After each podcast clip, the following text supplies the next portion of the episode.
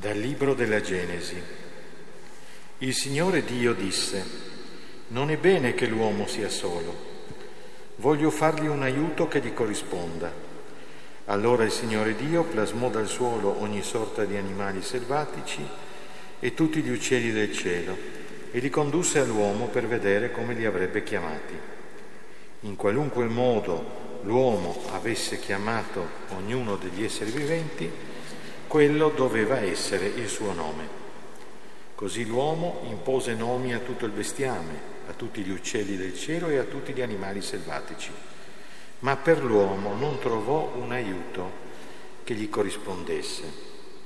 Allora il Signore Dio fece scendere un torpore sull'uomo, che si addormentò. Gli tolse una delle costole e richiuse la carne al suo posto. Il Signore Dio formò con la costola che aveva tolta dall'uomo una donna e la condusse all'uomo. Allora l'uomo disse, questa volta è osso delle mie ossa, carne della mia carne. La si chiamerà donna perché dall'uomo è stata tolta. Per questo l'uomo lascerà suo padre e sua madre e si unirà a sua moglie e i due saranno una carne unica. Rendiamo grazie. Parola di Dio. Ci benedica il Signore tutti i giorni della nostra vita.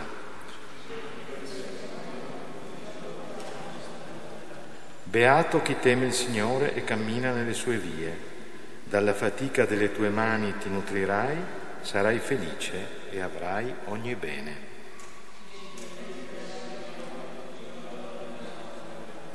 La tua sposa come vite feconda nell'intimità della tua casa, i tuoi figli come virgulti d'olivo intorno alla tua mensa.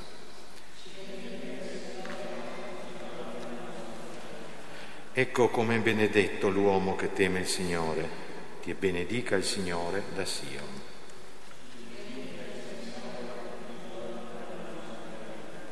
Possa tu vedere il bene di Gerusalemme tutti i giorni della tua vita possa tu vedere i figli dei tuoi figli. Pace su Israele.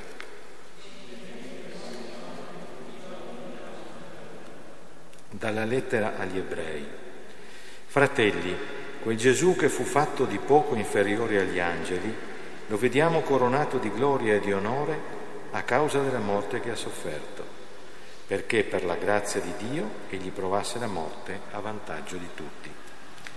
Conveniva infatti che Dio, per il quale e mediante il quale esistono tutte le cose, Lui che conduce molti figli alla gloria, rendesse perfetto per mezzo delle sofferenze il capo che guida alla salvezza.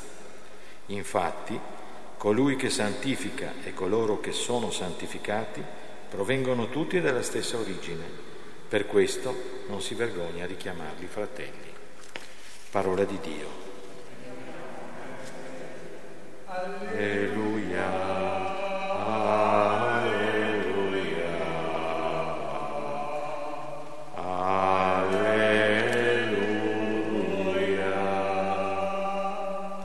Se ci amiamo gli uni gli altri, Dio rimane in noi e l'amore di Dio e l'amore di Lui è perfetto in noi.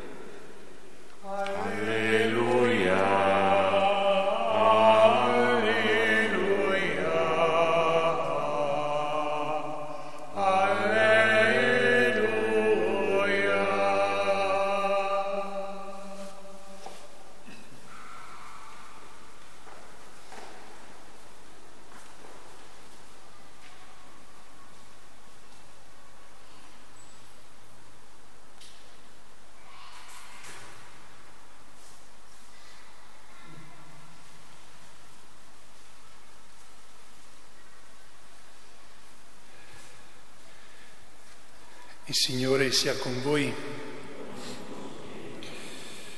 Dal Vangelo secondo Marco.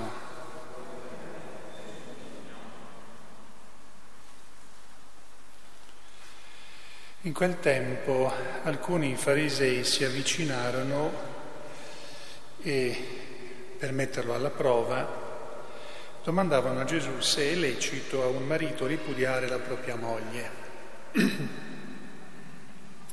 Ma egli rispose loro,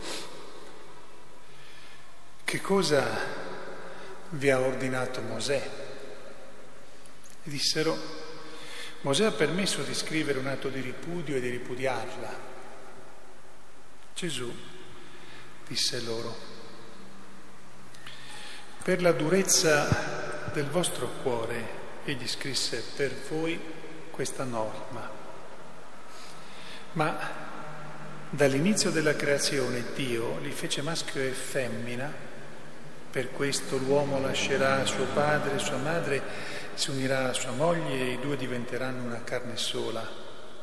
Così non sono più due, ma una sola carne. Dunque l'uomo non divida quello che Dio ha congiunto. A casa i discepoli lo interrogavano di nuovo su questo argomento e disse loro, chi ripudia la propria moglie e ne sposa un'altra commette adulterio verso di lei. E se lei ripudiato il marito ne sposa un altro, commette adulterio. Gli presentavano dei bambini perché li toccasse, ma i discepoli li rimproveravano. Gesù, al vedere questo, si indignò e disse loro, lasciate che i bambini vengano a me, non glielo impedite. A chi è come loro infatti appartiene il regno di Dio.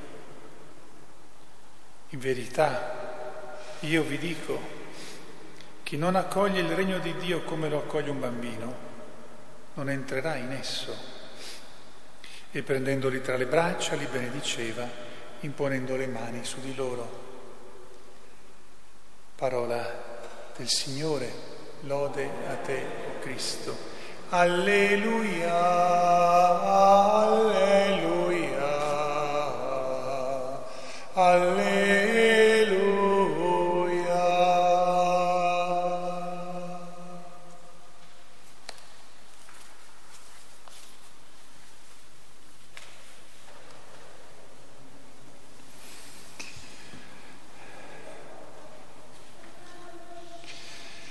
Sia lodato Gesù Cristo. Sono letture che ci parlano del sacramento del matrimonio, sono letture che ci parlano di chi può entrare nel regno di Dio e si fa riferimento ai bambini e poi la seconda lettura che ci parla di Gesù ed è una, un brano molto importante letto da solo, senza leggerlo all'interno di tutta la lettera agli ebrei, potrebbe anche fare un po' di confusione, e comunque uno dei passi, questo, che nei secoli hanno permesso ai padri della Chiesa, ai maestri di teologia e ai diciamo, professori di teologia di sviluppare quello che è l'insegnamento e l'approfondimento della nostra fede. Si dice che eh, Gesù fu fatto di poco inferiore agli angeli e noi ci troviamo un po' in difficoltà perché noi affermiamo che Gesù è al di sopra degli angeli. Se uno legge tutta quanta la lettera, comprende che qui l'autore sta parlando di Gesù come era prima della risurrezione. Dunque non come è poi nella gloria e come di per sé lo è da sempre nel progetto di Dio e quindi si fa riferimento alla sua vita terrena e proprio nonostante fosse eh, apparentemente inferiore agli angeli, si fa notare che attraverso la passione e la morte e poi la risurrezione ottiene quella gloria che lo fa adesso, ce lo fa vedere così come lui veramente è nel, nel piano di Dio. È, una, è, un brano che esigerebbe di starci sopra molto perché davvero si, do, si, si potrebbe, si, si dovrebbe ricavare molto insegnamento su quello che è l'approfondimento della nostra fede. E quando si dice per esempio che, così traduce il testo, no? conveniva che Dio Padre rendesse per mezzo delle sofferenze, lo rendesse perfetto. Quel conveniva non vuol dire che era utile, che era meglio che capitasse così. C'è un, c'è un mistero nascosto qui che viene sviluppato nella, nella lettera, con il quale si vuole dire che Dio Padre riesce, nonostante la, la cattiveria degli uomini, a riportare tutto al suo unico disegno, per cui eh, riesce ad adattarsi senza perdere a quella che è la cattiveria degli uomini per sconfiggerla, ripararla e per convertire gli uomini. E in questo senso la sofferenza di eh, Gesù non è stata voluta dal Padre, ma in qualche modo viene adattata. Questo vuol dire in questo caso convenire, viene adattata la sofferenza di Gesù adattata a quella che è la cattiveria degli uomini e anche a quelle che sono le sofferenze degli uomini a seguito della nostra storia. Quindi è un adattamento, è un adeguamento tutto particolare con un mistero tutto quanto particolare. Io chiedo a me e a voi, Gesù, Dio Padre, lo Spirito Santo, Gesù, figlio di Dio, si è adattato a noi entro certi limiti, non in tutto e per tutto, anche perché se no non ci avrebbe potuto salvare. Si è adattato a noi entro certi limiti. Chiedo a me e a voi se noi ci sappiamo adattare a Lui. È ovvio che per adattarmi a Dio io devo, devo conoscerlo, conoscerlo per quello che è, e anche questo comporta un po' di fatica, non è sempre facile conoscere Dio così come è, però domandiamoci se noi ci adattiamo a, a Lui, ma mentre Dio si adatta a noi entro certi limiti, noi dobbiamo adattarci a Dio senza alcun limite, proprio perché Lui è l'infinito, l'amore assoluto infinito, non ha limiti. E quindi siamo noi che dobbiamo, senza limiti, adattarci a Lui. Come farlo? E si tratta di rimanere onesti nella nostra vita spicciola, quindi pregarlo come siamo capaci, giorno per giorno, ma chiedere anche ogni giorno che ci faccia pregare sempre meglio, cioè non accontentarci della nostra preghiera così come la stiamo facendo. E lui risponderà, poco per volta ci farà comprendere, ci farà adattare a lui.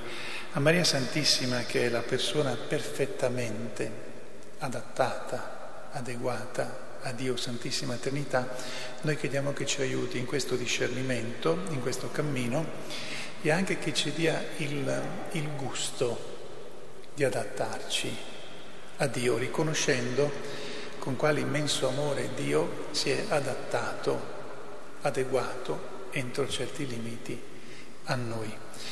Sia lodato Gesù Cristo.